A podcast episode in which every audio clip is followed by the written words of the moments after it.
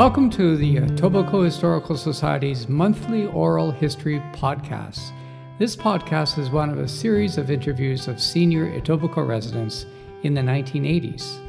The interview tapes were recently discovered in the local history room at Richview Public Library. We would like to thank the Toronto Public Library for giving them back to us so they could be made into these podcasts. These oral histories are a valuable and unique view into the history of Etobicoke in the early part of the 20th century, as seen through the personal experiences of local residents. We will be presenting a different interview each month. We hope you enjoy them.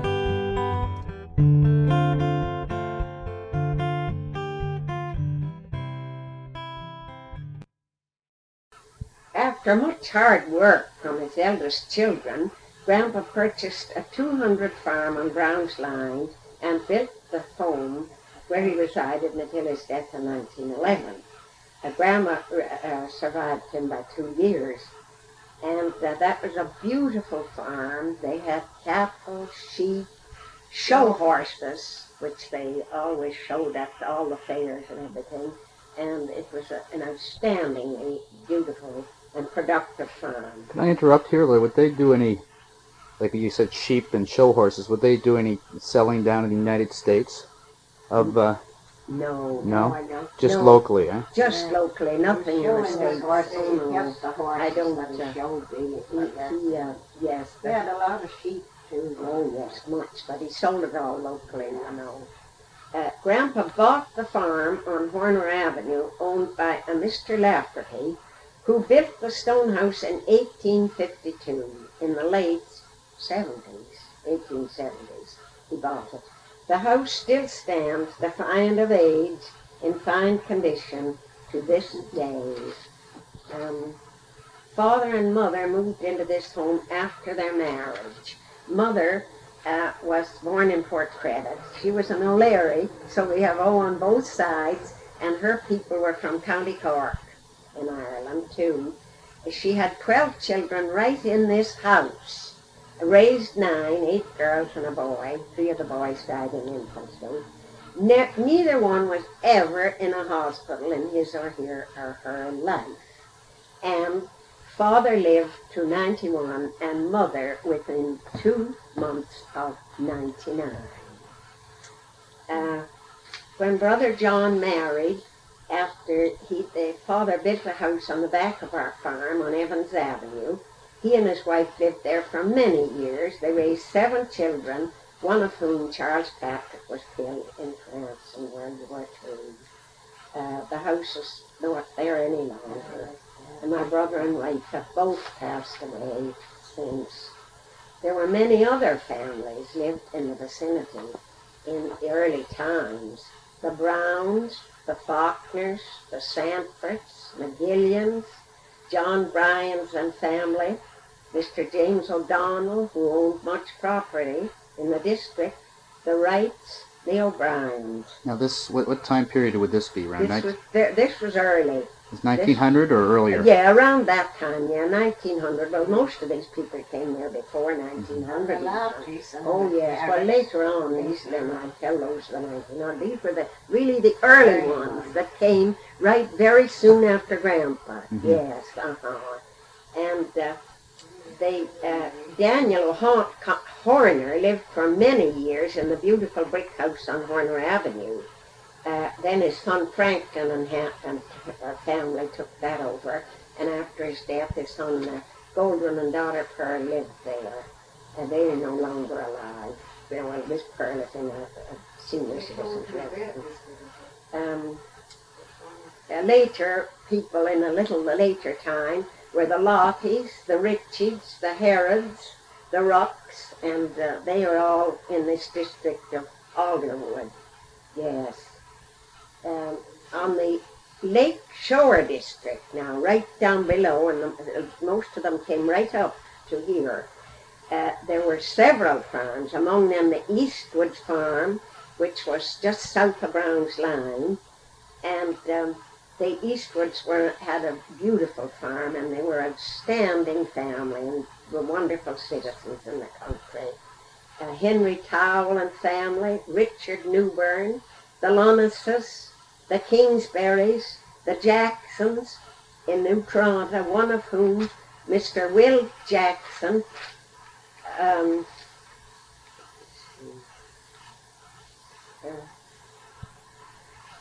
Was Reva of Etobicoke. was Riva of Etobicoke uh, before it, it uh, was the borough, and he was afterwards the mayor of the New Toronto before it was taken over. Wonderful Mhm. man. Yes. Um, in Alderwood, SS number 12, was built in 1890 or thereabouts. It had one of the first furnaces in any of the schools in Etobicoke. My father was very interested in the working of the furnace, so uh, the men who installed it taught him how to operate it. That winter, father was the only person in the district who understood how it operated, so he looked after it for the whole winter without remuneration uh, until a new man was found to do it. Uh, he installed a furnace in our house right afterwards. He was so interested in it. So we have always, any one of us, we never remember this house without a furnace. It was always warm with, with a furnace in it. It was really one of the first, it was the first in the whole district down. Most of our family attended that school, and there were many fine teachers, among them Miss Minnie Ryan, who taught for several years and was a strict and, and uh, several years. She was a strict disciplinarian, but the pupils who remember her have never held that against her, and always recall her ability as a teacher and how much they learned from her. All of her pupils have become fine citizens, which just goes to prove that the present day lack of discipline in the schools has led to much of the crime and poor citizenship in our communities. Um, we had a beautiful uh, farm of 55 acres, which ran from Horner up to uh, uh, Evans, and uh, it was um, a, a really a um, fruit farm, 12 acres Mixed of orchard, farming, mixed farming, a fruit farm, uh, 12 acres of orchard, strawberries, raspberries, every kind of fruit grown in Ontario, cows to provide milk and cream, horses to ride, and birds and animals aplenty. Uh, the uh, family, father was a, he was a wonderful farmer, grand, uh, wonderful, Champion plowman. and a champion plowman. He had won many, many uh, plowing matches Did- did- all over. Did he also uh, not own a thrashing machine? No, my That was my brother. That was your John. brother Yeah, had my that. brother John. That's Yeah, that was John. about John. that was John, yes. No, he he did. Uh, For years he had a traction. He had a now how far away did he go? Because I talked oh, to people way up in on Islington. Dixon Road. Oh, yeah, he Oh, was the way word. Up, talked the yes. word of my Mhm. brother I should have said that. I didn't put Oh, that yes, in, oh, John's. dear John. Yes, John I should have put that in. Yeah, and I was a baby. I was so Mhm. fond of him. He was so marvelous. Yes, there was a big Yeah. difference. Uh, Madeline and I were flower girls at his wedding. There was this, he was Yeah. 12, we were the 11th and the 12th. And And there was we a had big a wonderful difference. sister-in-law too. She's Mhm. marvelous in-laws all the way around. The family were all musical, inherited from both parents. Mother had a fine soprano voice and father played the violin. The three older girls, Anna, Ada, and Mary, uh, began singing in public at a very early age. When the, then the fourth sister, Nellie, joined the harmony singing quartet. They wanted to become a theatrical act, but didn't know just how to accomplish it. It so happened that a relative of our cousins, the Blakes, who was a judge in Buffalo, visited his relatives and heard the girls sing. He said they should be in show business and that he knew Mr. Mike Shea, who owned Shea's Theatre in Buffalo. He offered to ask Mr. Shea to give them an audition when he returned to Buffalo. He did just that, and word came back that Mr. Shea would hear them sing. They went over to Buffalo, gave the audition, and uh, Mr. Shea was pleased with their act. He booked them into Buffalo a couple of weeks later, and they were a big hit, as they say in showbiz. he sent a fine report to New York, and they decided to try their luck there. Sister Anna went down to New York and got a booking at Brighton Beach uh, Theatre. During the uh, week, a theatrical manager, Mr. Billy Burke, saw their act and asked if they would join an act he was producing. This was called a school act, which was very popular in that day. They accepted his offer and joined the act. They played the big time in vaudeville from the start, did their harmony singing in the in the act, and were a big success. Their um, manager knew that there were two young sisters at home who sang also, and he asked father and mother if they could join the act, and so have six sisters, the only six real sisters in show business that ever were. The two young young ones, Vera and Kathleen, were in school, but mother and father finally agreed to let them go, as they knew the older sisters would uh, take the rest of care of them. And um, uh, Vera had never been in a theater in her life, never was in a theater until she appeared on the stage of the Majestic Theater in Chicago, which was uh, one of the biggest uh, uh, theaters in America. For a week or two before, you know, the act. But uh, we had to do the opening number and the closing number written, but we sat at the desks, you see. We didn't do the singing specialty for a while, you see, till a little later on, till we got, till we got into it. you Okay, know. your first day on stage, how old were you? Oh, uh, 13. 13. Now, you all these people sitting out in front of you. How did you feel? Well, we, the funny part of it was we made our entrance running down the stairs. We came out, we used to run down the stairs, you see, from the back. And when we ran down, you know, in the footlights, saw the footlights, I almost nearly fell. But we used to grab uh, our sister's arms, you know, hands, and we did the ring around the rosy thing, you know. So uh, I guess I might have fallen. they grabbed me by the hand to see, and Did, did the audience, the number of people there watching scare you, or oh no, it wasn't that. It was just the lights, you know, the footlights, you see, and not being used to them. and anyway, uh, we soon got adjusted though, and, and we enjoyed it, you know. And later on, we joined in the singing, especially. This is you and Kathleen joined in your other two, your we- other four We sisters? always sang harmony, you know, and uh, we could sing uh, later on. We could sing male harmony in the quartets because they're deep voices. Uh, two of them had uh, my sister had a female baritone, used to call her. And she could sing the bass. Nellie, not Anna. I said. In the quartet, she could sing the bass, and then Anna was a dramatic soprano, and she got carried. And Mary would, they would sing harmony. She was a Mary was a mezzo. Ada was the first alto. And you then, when your voice developed, of course, you were the top one of all. Mm-hmm. Lyric soprano. later yeah. on, when I when I got Kathleen and I Nellie and I had an Ada, the low voice. Yes, and then Kathleen, the top, she's the one that we lost for us. Yeah, Kathleen She had it like a, she could sing on bass too, and very she did comedy. She and. Nellie both did comedy. that. It was unusual, you know, for women to have those uh, deep voices. But we had every range, you know. That's why we were good at harmony. That's why it was, it was so unusual that everyone had a different voice, you know. All the wonderful, That's why the harmony was so wonderful. wonderful arrangers on Tin Pan Alley, you know. they, they used to like to get us because in those days you, you boosted the songs, you see. It was show business. There wasn't any TV or, or the radio at that time.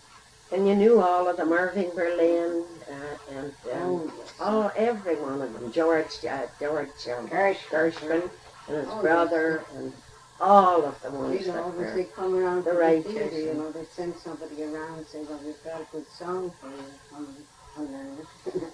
When we'd be in New York, we'd be learning songs. And they loved the Jews. They are the greatest friends, Jews, yes, always have. Yes, always Always have. They always said they did more for them than their own Irish Catholics ever did. The Jews did, yes. They were their Well, they were- greatest friends. They were yeah. up in show business. Uh-huh, yeah. When they, and then they, Tin Pan Alley, too, there were an awful lot of composers and other musicians. You're uh, from a, uh, I gather, very fairly strict Irish Catholic background. Yes. How did the family priest view you traipsing around the continent? How did what? The the family priest. Oh, no, didn't mind it. Oh, no. They used to sing, you didn't tell that, but uh, they used to sing in the churches, you know. They'd come around and uh, they'd sing, they'd go and, and uh, they were always sang in their church at home, you see. And the Mass then was in Latin, of course. The older ones were in the choir and Yes. the and they'd sing. Well, then, of course, their their um, manager, he would uh, have them. This was from um, Billy Burke, first of all. He would have them sing, and uh, then, of course, as soon as it was an, uh, people that came to the church, you see, on the Sunday, the theaters would be flooded. Then all during the week, you know. so he had he had a, uh, an idea, you know, for to do it a good way. That they used to know they knew so many, so many of the priests and everybody, you know. They were strict Catholic, but never, Narrow never narrow, none of us never narrow. My mother, she was born in the Credit, and uh, all her friends, the Methodists in that day, it was before they had the United Church, and there were so many, there were so many Methodists, more Methodists, uh, quite a few Irish Catholics there, but all of mother's friends were Methodists, and of course they had no Catholic spiritual then. And she used to go. I always thought it was marvelous because her father and mother were strict Irish Catholic. She'd sing at all their things, go to all the church, This is the Methodist. The Methodist, Yes, mhm. sing at all their concerts and everything. And she she liked them so much, and I can remember when I was small, uh, people, some people would say the Methodists were narrow-minded, you know, and they were kind of hypocrites. They used to, some of them say that, you know, they made out they were so good. And mother would get so mad, she'd say, I won't listen to that. I, some of the best people I ever knew were Methodists, she'd say. I'll never listened to that, that they, that they didn't live up to the religion, you know, that, that they're kind of hypocrites. And we were raised with that right in this house. Never. Oh, we had so many. All our friends were Protestants, the best of our friends. And my father, Grandpa, the same. Orange men were his best friends when he came out here, you know. They never, they were strict, but never, They never. had it in those Yeah, they did. Never, never prejudiced. But strict in their own religion. We go all the time to Mass and live up to the religion. And But we'd have to go, all all our- the sisters, should know, here and in the center, Yes. she's the oldest. Sometimes we'd be all night on the train and couldn't get a sleeper, sitting up. And the minute we get in, if it was Sunday, the first thing she'd say, where's, where's Catholic Church, please? So every every These are Sunday, suitcases here, you know. every Sunday, of no course, matter where you were. People Sunday, in yeah. show business didn't go, you know, it's a rule, and they were. And she'd get after them and after, even after Yes, the Yes, and sometimes the, uh, the ministers, uh, I remember several times came around to the theatre, you know, they're trying to get the people to go to church, with the performers. And uh, uh, she'd say, well, of course, we went to our own, and, and uh, she'd say, some of them here, you know, belong to your church. So uh, I, we'll see that they go. So they wouldn't go sometimes. And I remember sometimes she'd get up in the, in the morning and go and knock on the door and say, I promised that minister you'd go to church. So they had get up. It's not very good if you do a late night show on a Saturday night, is it? Yes, it was hard, but once in a while she got them to go. But it was uh, hard to get them out. you. Oh, oh yes. Well, they always like came home, you know, every summer. They always came home, and uh, when they went from say uh, June, you know, the start of June probably, and July and August they'd never play. It was too Yeah, hot. well, the theaters usually did go, you know. End, of June. and then they'd go back in September. And as soon as they would come home, the the company would start arriving. They'd come from far and near, everybody. Talk about out on a Sunday. We'd have the house would be filled in and out. Everybody would come to see them, you know. And uh, and then at that time too, when uh, they would sit out. There was nothing, of course, all only the uh, farms all the way down, and you could hear even when that was in the poor when the asylum was down there. You know, with the poor patients. It was before they had any drugs for to calm them. We could hear at times them screaming up here. All that distance you could hear when they'd be so bad and violent, you know, and nothing, nothing to calm them. And the girls would go out and sit in the evening on the steps there and sing. And they'd all gather down on the lake shore, they could hear it. And they'd all come out of their houses and sit and listen to them. They'd all tell us, oh, we heard them sing, we heard you singing. Yeah, we listened to it. No houses or. Yes, I would, and no could know of of those days, just nothing else, none of these factories or anything around, you know, it was beautiful. Oh, it was in that day. Well, then when they, finally then the, uh, when the, the older ones married, uh, Mary and, um, uh, Mary, at the top, Kathleen and Vera did a trio for several years. And they played all the big vaudeville time, too. Yes. And, um, uh, Mary then went into drama, and they ca- took uh, Kathleen and Vera took Madeline. She was I used, I started at three to sing, you see, with the older sisters, Miss Ada, dear Ada, she was the in the marvelous pianist. I played piano too, several of all. And uh, anyway, I, well, I started at three, my first song, and I used to sing at all the garden parties from the Harry time Lauder's I was songs. six years old. I'd Mm. sing at the garden parties, all Harry Lauder, She's my daisy, Stop the tickling jock, and all that, you know. Mm. And it was great. So how old were you when you joined the uh, your sisters Oh, on the was road? Like Twenty, I guess. Twenty when you joined them. Yeah. Were you that old? Nineteen or twenty. What was the where was the first show that you did? Oh, I we played around here first before us Just just to work out the yes, act. uh-huh, we went up. We, we played in uh, Guelph and uh, all those places, you know, Galt. Kitchen, Galt, and uh, Stratford, different places. What are some of the places you played in Toronto? Jeez. Shea's in Toronto. How about the Winter Garden? Uh, No, no, we never Nellie, our to- sister did. Sister Nellie then, she, she did an act after she left uh, the act and got married. She did an act, this one here at the corner, she did an act with her husband. And uh, they uh, traveled all over the world. They were in Australia and uh, all, all over in France and England and all over Europe as well. They traveled. And what sort of an act would they do? Uh, well, it was really, uh, Mike, he was a wonderful dancer. He had been with the six American He dancers. did a were dancing an outstanding- she did singing. Outstanding dancing act in the show business. There were stars, six, six, Six men. American dancers. four men, four men and, and two girls. And um, then he did dancing the act, and she sang her song. And at one time they did some blackface. Minstrel shows. Yeah, minstrel show like. And she she had the most gorgeous uh, blonde, gold, real golden hair. Her wasn't right down This in is she down in the corner. The bottom, uh, yeah.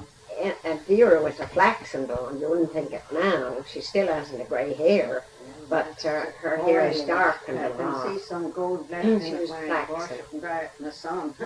But Nellie, you see, she would have this makeup on and something over her head, a black thing over it. Well, then at the last, she'd sing her song and she'd pull this thing off and let down this golden hair, and it'd stop the show every time when she'd let this hair down, you know, this golden hair. Blackface was popular Uh-huh. those days. Oh yes, they did for For years. comedy, They did you an know. Yes, and um, uh, yeah, I was the only sister who ever appe- never appeared in show business, although I always sang. About eight years ago, uh, the uh, four sisters, Kathleen and Vera, Madeline and myself, uh, all uh, did the uh, a uh, show on uh, CBC, an hour long show, uh-huh, and uh, uh, covering the sisters' career. That was uh, six O'Connor, the O'Connor sisters' show business career. Uh, they asked me to appear also as I could sing, and we were the only four left. Uh, all the others had gone. The show went, uh, was from coast to coast, it was on on the Tommy, the time that the Tommy Hunter show was on, which went off at that time. And uh, we heard from uh, friends all over the country, in the States, all the border towns heard, and they all wrote, you know, and said they heard it. We hadn't heard from for years, and even people never heard from it all wrote in about it, you know. What a good fan mail. Yes, got family, Oh, all kinds of family, oh, yes. Oh, yes, yes. Uh-huh. And so uh, then, uh, they, after the, um, at that, at that time, they, um, I didn't ta- say that, uh, you told though about you doing that show, you know, after the, uh, after you came home after, at the time of the Second World War.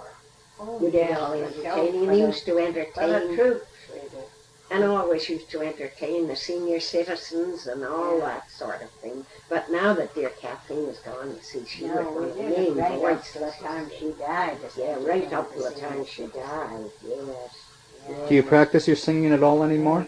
Yeah. Not as much as she should. Not as much. But She's, see, uh, we can't sing our songs, Kathleen. I miss her so much. Well, But you always Her sang alone, like then. harmony. Sing my songs, my But you don't sing as much as you should. Yeah, Yes. for a long Seemed time like after after she she passed away, we couldn't bear to sing. We didn't No. sing the songs, you know. We used to sing She'd always be on So her it was toes. awful. Come on, let's She- sing, you know. And she was It was great. awful. You lose your We're voice, still, uh, living in the when you're old older, home. You know, if you don't keep up with singing.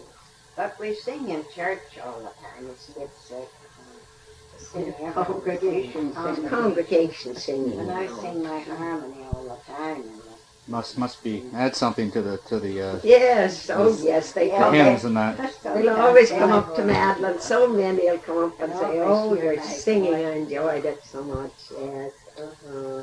yes. Um, it's uh, uh, we still live in the old house, of course. I said 130 years old. Yes, it is, and it's a uh, a um, what do you call it? A heritage home, you know, a heritage home, and the uh, they put a, a Historic. historic home. They put a plaque on the door, the historical Oh, he society. Put a plaque on Take the the cent door. for long, Now. I, I gave a, a, a bit here about what the Depression was like. Do you like Well, let's let's talk about your the, what it was like for the O'Connor family Mhm. on, on on the farm here. Now, you had a fairly good farm here, so oh, it wasn't a beautiful farm. so it wouldn't be all that wouldn't have been all that bad for you, I would imagine, compared to some other people, would it? Oh no, the depression. No, we had. Thank God we had. But I'll my father. This is what I'm going to tell. My father had sold all the farm except he had kept reserved four acres down at this end. This is by the depression, This by the is just before, Before the the depression. depression.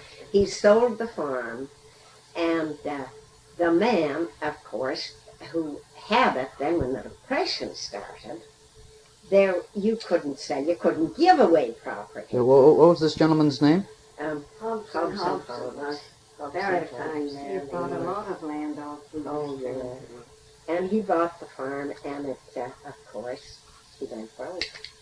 And he couldn't carry it, and he had done some, you know, skullduggery thing. He had, you know, money To try and like, keep to try and keep it going. And father and mother never held it against. Well, him. lots he had sold. He had, you know. he had, it, part was built, part of it was built up, you see, and the old father so owed on. still loaned him a lot of money. So he didn't get a mortgage from the bank. He got he he's paying off your father. Oh, Yeah, yeah. but he wasn't, he wasn't, the he was, he was paying the he interest. But father said, oh, well, now if you're short of money, don't bother. You can, I don't not want you. The interest is always well enough for it, you know. Which I think he would have paid the whole thing if father had forced him.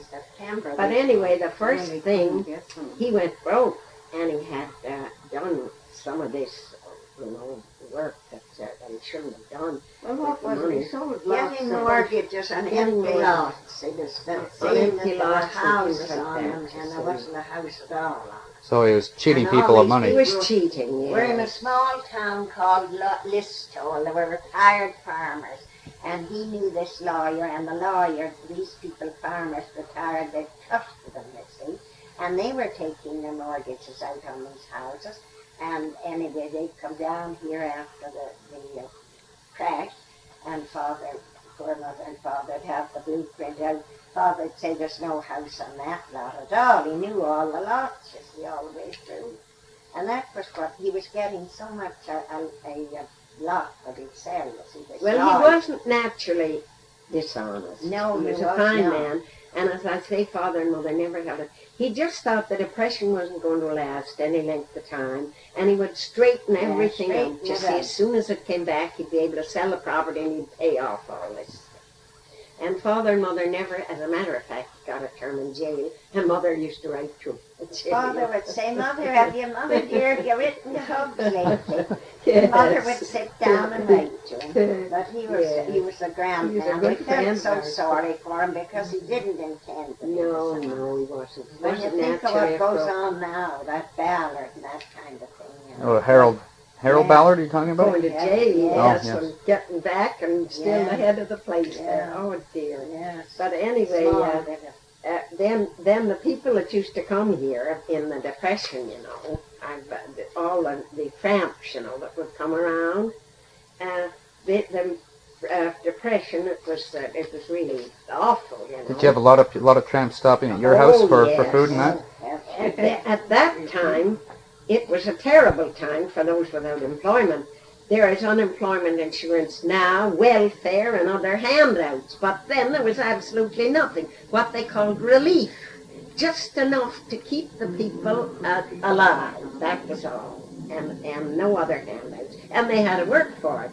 They used to go out on the roads and work for the what relief they got. Uh, the. Uh, uh, men and boys tramped the roads looking for some kind of job and a bite to eat. The Mimico railroad yards were down there then, and of course the railroads were going big at that time. And these poor men and boys would ride in on the railroad. Yeah, you, you, you, you saw them going by? Uh, No, no, not going by. We saw them after, and they'd jump off the trains, and they they'd uh, come and uh, they'd jump uh, off the trains, and they'd ride on the trains and walk around the district of my friend. I don't know how they found out about us or how, but they beat a pathway to our door. They came all the time. There was never a day that they weren't there. They'd come and they'd ask if they could do some work, you know, for you. You could bring them in the house, get, give them something to eat. Never have any fear of an attack or a robbery. Now you can imagine today, if you were bringing people into your house, what would happen to you.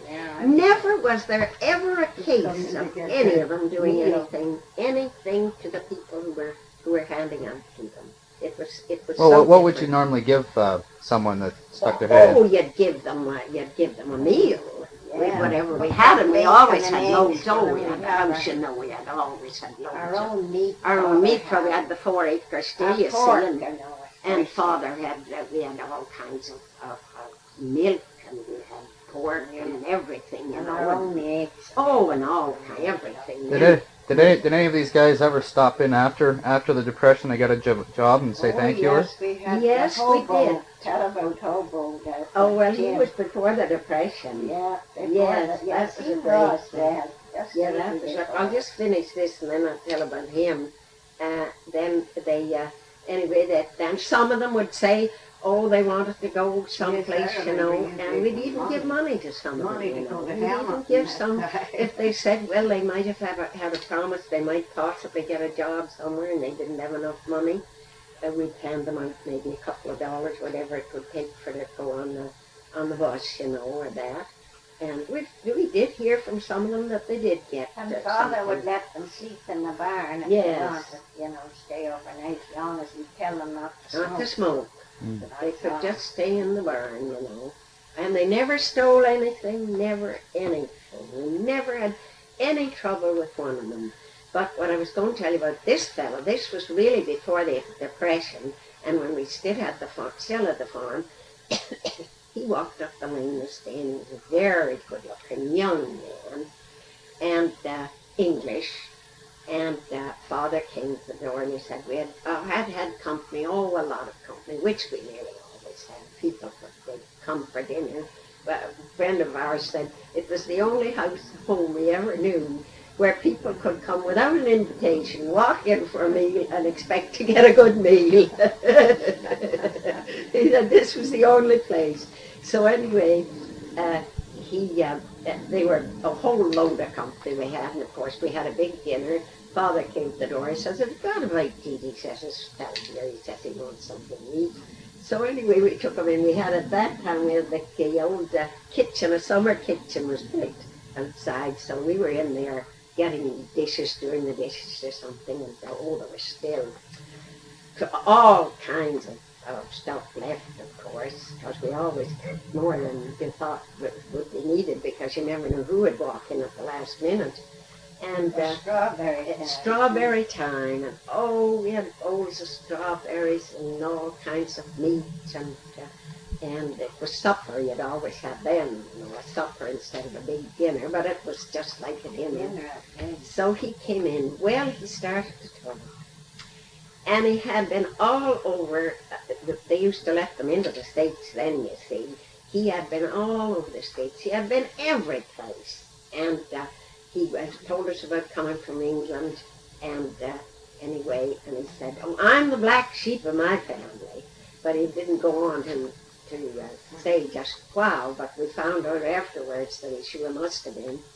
And that he Ada had come upstairs and brought up the company, and they started to play the piano and sing. And he listened and he said, uh, oh, he said, I see musical here. And uh, he said, yes. And my brother-in-law, Dr. O'Hara, he was in listening to all this talk, and he thought, oh, that was just, oh, it was just a lot of talk on his part, you know, the places he had been and what he'd. So uh, he said, uh, oh, he said, I love the piano. He said, it's a long time since I've played the piano. And Bill says, uh, oh, he says, you do play, do you? He said, yes. He said, oh, my mother was the head of uh, one of, uh, he named the place in England of, of uh, one of the big, uh, big places, big, uh, uh, you know, places for the musical, music.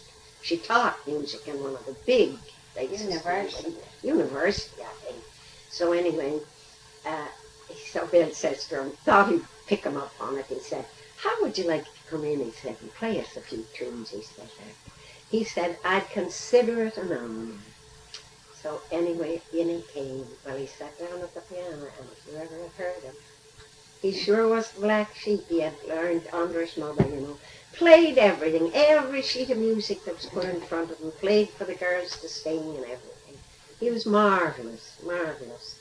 Uh-huh. And oh, and, and to this day, the people who were here that night, they remember it. Every when they they remember him. So anyway, he thought they said, "Well, you can stay." Now Father says, "Stay outside." He says, "Stay out in the barn all night." He says, "Just don't smoke." He said, "And you can But stay you all never told what he ate, God save Oh us well, what all. he ate. oh. oh, You're a cat, Yes, and oh. I served him up. Oh, ate all. Well, you never saw him really. I guess he had to eat and everything. Oh, He'd say how grand it was, you know. So anyway, uh, the next morning we were up. Of course, Father always got up fairly early. We were up, and Kate came in, had a huge big breakfast and a great big lunch he was given for to carry away, and he left. Well, he wrote to us for years. He'd send a card, snapshot. Oh wait, this was it. He had snapshots every All place he went, all over the country. He took them, and the other hobos used to call him Snapshot Slim. And he'd sign the card, Snapshot Slim, the musical hobo. He'd always sign the card. And we got them for several years.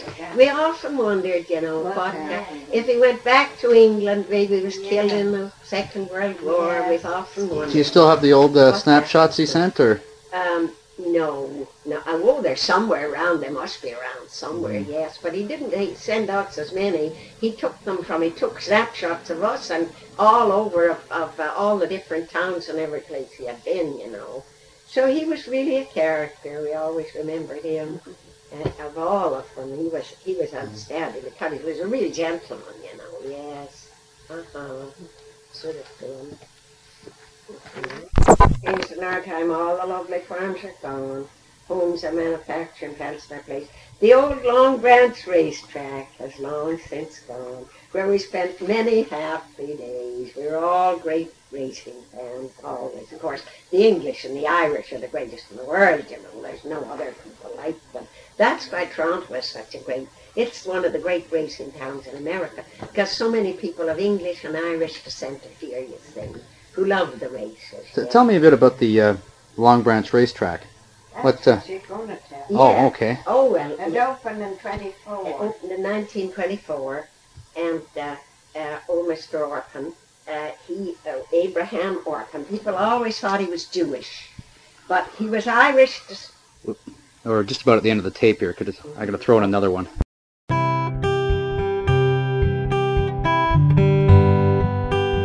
Thanks for listening to the Etobicoke Historical Society's Oral History Podcast. If you enjoyed this podcast, be sure to subscribe and like. If you wish to learn more about the work of our society, be sure to visit www.etobicokehistorical.com. See you next month.